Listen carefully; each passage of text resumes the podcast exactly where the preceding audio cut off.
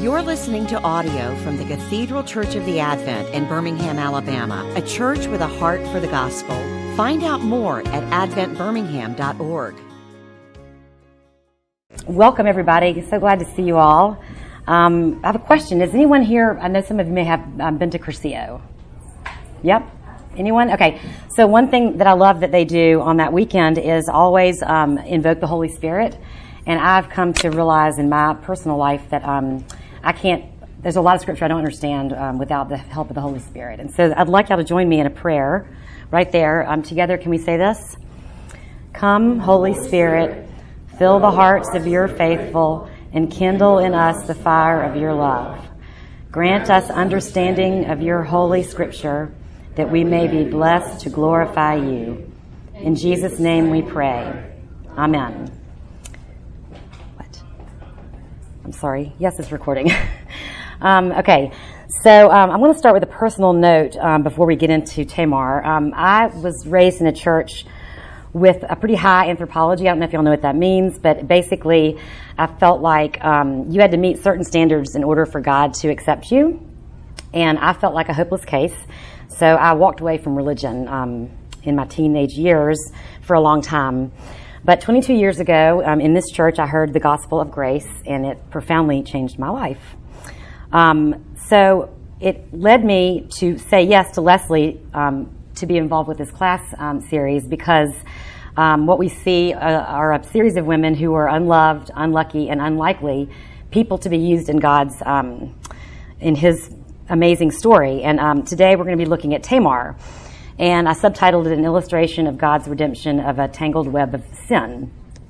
Um, I, I, I, did want to reference before we get into all of this that um, speaking of anthropology, um, David Zahl will be doing a um, book signing this Thursday, I believe, um, and his new book is called Low Anthropology, and um, and this series actually illustrates the low anthropology of the Bible. Um, which is great news for us. Um, we have a creator who displays grace and mercy through his readiness to forgive his wayward people. And the ultimate evidence of this, of course, is the crucifixion and resurrection of his son, Jesus Christ. I'm going to read you a little quote from David Zahl um, about, about his book. And he says, By editing out the less savory stuff about our humanity, we also snuff out solidarity, empathy, and vulnerability. We snuff out love, humor too. All of a sudden, we think we're the only ones with problems, the only one who doesn't belong. One of the most powerful things to me about Scripture is how God repeatedly uses the least and lowliest to accomplish his purposes. So, with that, we're going to jump into Tamar. If you were at the previous classes, you might have seen this genealogy from Matthew. Um, there are 14 generations from Abraham to David, 14 from David to the Babylonian exile, and 14 generations from the exile um, to the birth of Christ. I think it's interesting in this genealogy that um, only five women are named um, Tamar, who we'll talk about today, Rahab, Ruth, the wife of Uriah, which is Bathsheba, and then, of course, Mary. Um, and I've highlighted here um, Judah, um, the father of Perez and Zerah by Tamar. You'll see that they will have twins. So, um, we have the 12 tribes of Israel. And this is going back to Carolyn's class last week. I want to talk a little bit about that because that's how we arrive at our story today. So um, Leslie referred to, I think, in her introduction, um, marital irregularities that might have happened in the Bible along the way. Certainly, Jacob was a great example of that um, between the sisters Leah and Rachel. Um, but by Leah, he had um, he had um, these are his children by Leah, and the fourth of his of his offspring by Leah was named Judah. And what we see um, with Judah is that Leah had been desperate for um, Jacob's affection. And each time she was blessed with a child, she turned her prayers and attention toward Judah. But it wasn't until, I mean, towards Jacob, excuse me. But when Judah was born, she finally um, turned her attention in, uh, toward the Lord and she praised him for his provision in her life. So we see in Leah's life, as Carolyn so beautifully taught last week, a progression from being unloved to being un- to being affirmed, and um, and her situation is ultimately redeemed. So um, we now have, um, in, we're now in Genesis um, 38, and I'm going to read this. Y'all can read along too. So Judah took a wife for Ur, his firstborn, and her name was Tamar. But Ur, Judah's firstborn, was wicked in the sight of the Lord, and the Lord put him to death. Then Judah said to Onan, Go into your brother's wife and perform the duty of a brother in law to her, and raise up offspring for your brother. But Onan knew that the offspring would not be his. So when he went into his brother's wife, he spilled the semen on the ground, so that he should not give offspring to his brother. And what he did was displeasing in the sight of the Lord, and he put him to death also. Then Judah said to Tamar, his daughter in law, Remain a widow in your father's house till Shelah my son grows up for he feared that he too will die like his brothers. So Tamar went to live in her father's house. So this section of the um, of scripture is right in between the story of Joseph. It's a really interesting placement because you've got basically uh, we're now we've left Joseph in, in Egypt, and there's this strange little it's called the Judah interlude story about about Judah and Tamar, and um, I want to show, I want to, um, so I'm going to recap what has just happened in, in, that scripture. So Judah marries a Canaanite woman named Shua, and they have three boys. Um, he finds Tamar, he promises her, and she marries Ur, who was wicked in the sight of the Lord. We're not told why or what it was about him that was wicked. They did not have children. So um, there's a there's a system called Levirate marriage, which is a custom that operates on the assumption that the family as a whole is responsible for ensuring the continuity um, of the line of the dead relative. So in this case, your brother would take on your um, your the, your brother's your late brother's wife, and um, and then and refusal to do so would be considered inexcusable. So uh, Ur dies, and then the second son Onan is um, is married to Tamar, but he refused the, his duty because he did not want to carry on his brother's line. So he, uh, they also had no offspring, and um, he was also um, struck dead. So there's the third son, who at this point was too young to be married. So Judah promises that when he's of age, he will give um, uh, Tamar to, to Shelah, but he had no intention of fulfilling the promise because he was concerned that this woman was a bad was a bad egg because both of his um, older sons had died.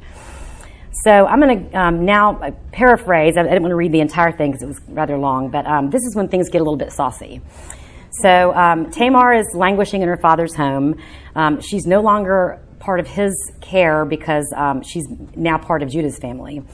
Um, and so she takes matters into her own hands when she realizes that Shelah is, in fact, now of age and he's not being given to her. So she hears that Judah will be at a sheep shearing festival, which in those times were kind of like, think like Bonnaroo or Coachella, like opportunities for some bad behavior and um, licentious behavior, in fact. So she um, disguises herself as a prostitute and succeeds in seducing him and trading sex with him for a goat from his flock. And to secure the deal with him, she asks for and receives um, his signet, cord, and staff which would be returned when he delivers the goat to her. So that was a typical thing in those days that you know when you made a promise, then you would kind of um, insure it with something of your a possession of yours, and then you get it back when you fulfill the promise. So she's got what she needs, and she disappears, having gotten uh, all she needs to prove his paternity. So now we're going to look at what happens after that. About three months later, Judah was told, Tamar, your daughter in law, has played the harlot, and moreover, she is with child by harlotry. And Judah said, Bring her out and let her be burned. Remember, he, she's part of his property now, so he has the, he has the right to say that. Um, as she was being brought out, she sent word to her father in law By the man to whom these belong, I am with child. And she said, Mark, I pray you, whose these are, the signet and the cord and the staff. Then Judah acknowledged them and said, She is more righteous than I, inasmuch as I did not give her to my son Shelah. And he did not lie with her again. So, very interesting little twist there. Um, I think it's interesting to see Judah's righteous indignation um, over her prostitution, given that, uh, even though he didn't know who she was. Um, and then his contrite reaction upon the revelation that, that he was her customer. Um, and, it, and, it, goes on to, like later in the Bible, you, you do see Judah having a little bit more um, humility. Um, so Tamar gives birth to twins. one of whom is named Perez, and he will be a forefather of Jesus Christ. Um, an interesting side note on this birth is that one of the, you know, birth order was super important in those days. And one of the twins put a hand out during the birth process, and then and a midwife tied a scarlet thread around it to signify that that was going to be the, that's the firstborn. But he pulled the arm back in, and the other baby was born first, which was Perez, and his name means breach. Um, does that remind anyone of another set of twins that were messing around with the birth order? Mm-hmm. So um, it looks like Perez um, maybe inherited something from his grandfather Jacob. Um, and then this is a quote that Leslie sent that I think is really interesting um, from a book called Women of God um, by Kathleen Nielsen. In the Bible, we discern a pattern, a pattern of unlikely births. It is a pattern of children born when the effects of the fall have been painfully evident. It's a pattern that points toward one child born of a most unlikely woman, a virgin. God has always been directing the pattern of history from creation, even through the fall, and always for his redeeming purposes. And those purposes have been consistently and intricately tied up with childbirth. So it's interesting how God's provision is so counterintuitive. You would think a child like Perez, born out of prostitution and incest, um, he uses that in the messianic line. Not just he doesn't just sort of say that you know that's okay, but he actually uses it for one of his his highest purpose. And um, you may be wondering, um, as I have, about how God struck down two of Judah's sons for wickedness. And you kind of think, well, what Tamar did, was that not wicked as well? Um, I think there's so many things in the Bible that we just can't understand. But, um, but I do love this quote from Romans. What then are we to say? Is there injustice on God's part? By no means.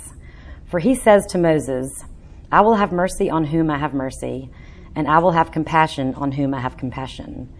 So it depends not on human will or exertion, but on God who shows mercy. And that points also to this concept of the low anthropology, that it's not it's, it's not a performance based um, love that God, God has for us. And even in spite of the most um, incredible, in our mind, um, acts of um, treachery and um, lewd behavior, that He is able to redeem through that. And for me personally, that gives me tremendous hope and um, comfort that it is not about me and what I do, but it is about Him. And for that, I'm eternally grateful. And that was your speed course on Tamar. But I did want to see if anybody has any questions or con- thoughts about this story, or Carolyn's here who taught last week, and anything that um, you might have around this crazy story.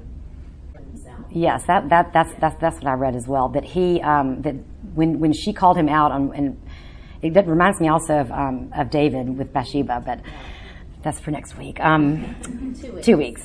Um, but um, yes, it, it, it, seems like he um, this was uh, you know he, the mirror was put up to his face and he had to recognize who he was and his culpability, and then I think he w- was able to move into the rest of his life with a more um, you know humble attitude.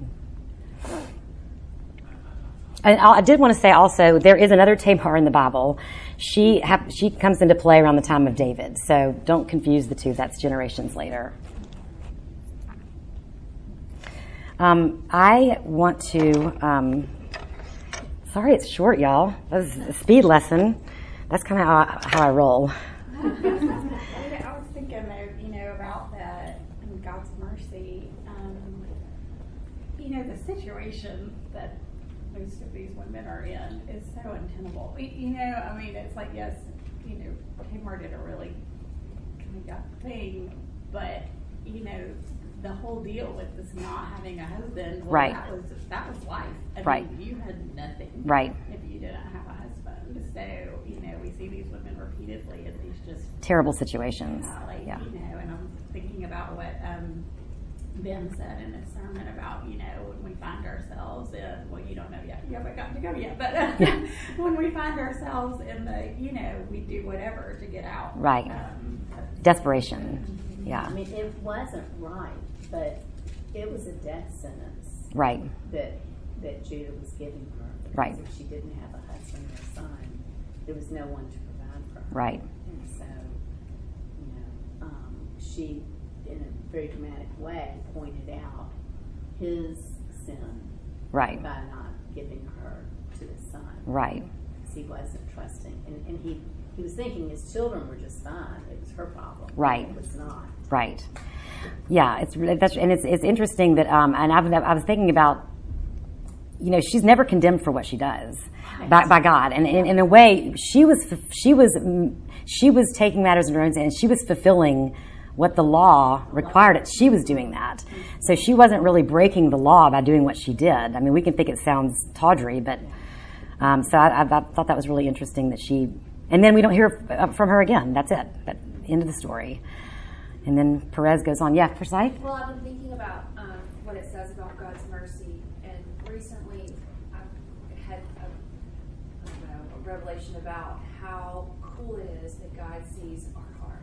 And not only does He have mercy on who He has mercy for, but He knows what's underneath, what's underneath, what's underneath, what's underneath, even the motives for our actions. Right.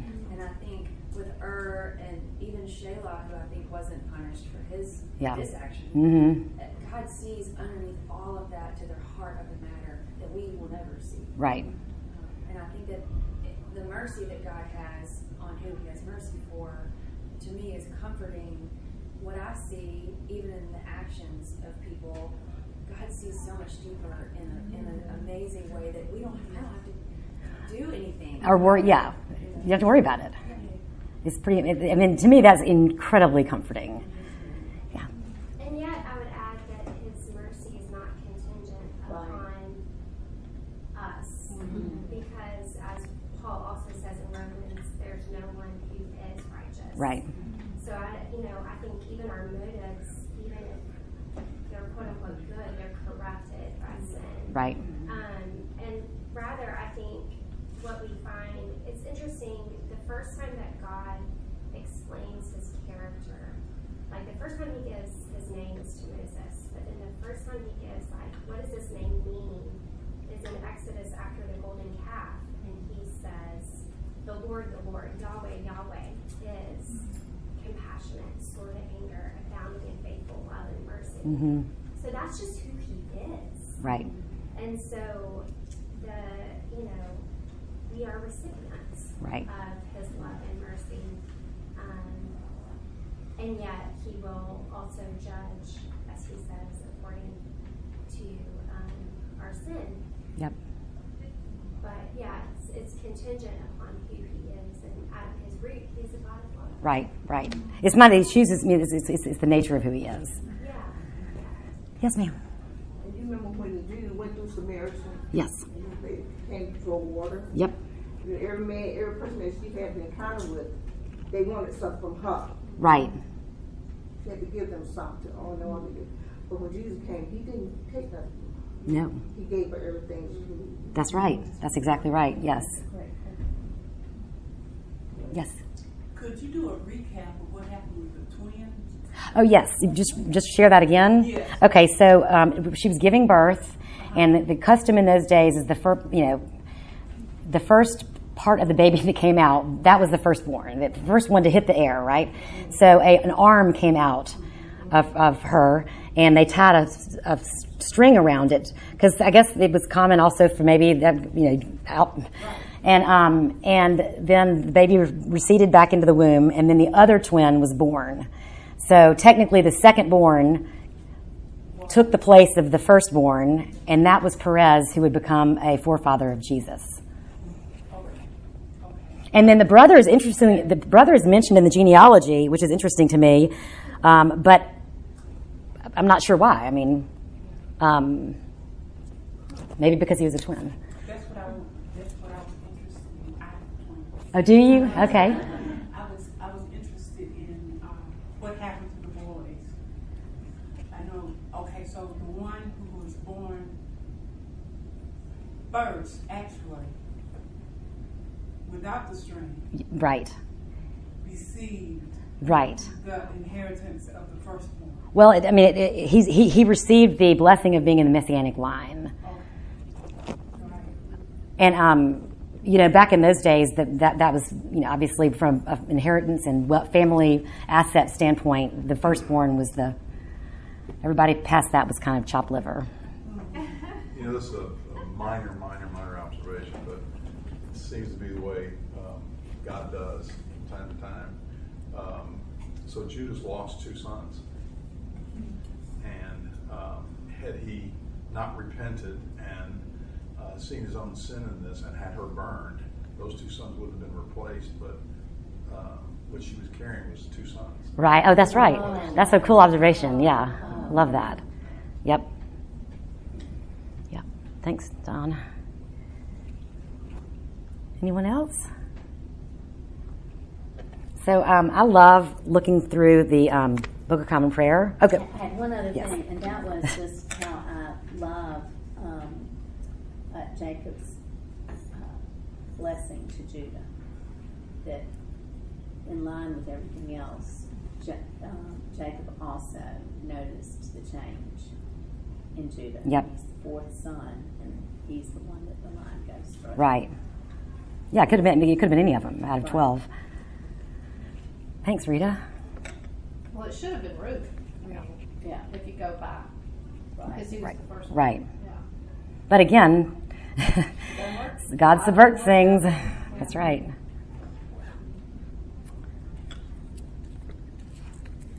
So I was going to say, um, I love going through the Book of Common Prayer and looking for um, interesting blessings and collects and stuff.